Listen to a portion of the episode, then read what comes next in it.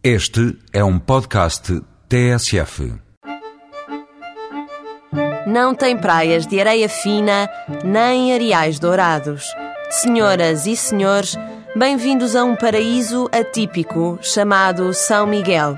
São Miguel é uma ilha, a maior dos Açores, e vive mais da terra do que do mar.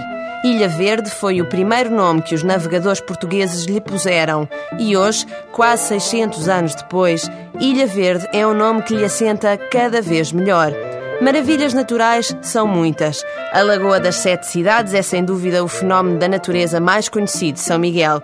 E se a rota escolhida for a dos vulcões adormecidos, a segunda cratera a visitar é a Lagoa do Fogo, onde as águas são azuis-azuis da cor do céu.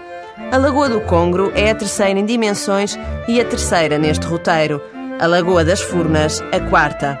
O percurso pelas lagoas é uma forma de passar por quase todos os concelhos de São Miguel. E para ter uma ideia do que é um vulcão ativo, estão lá as furnas, a deitar fumo.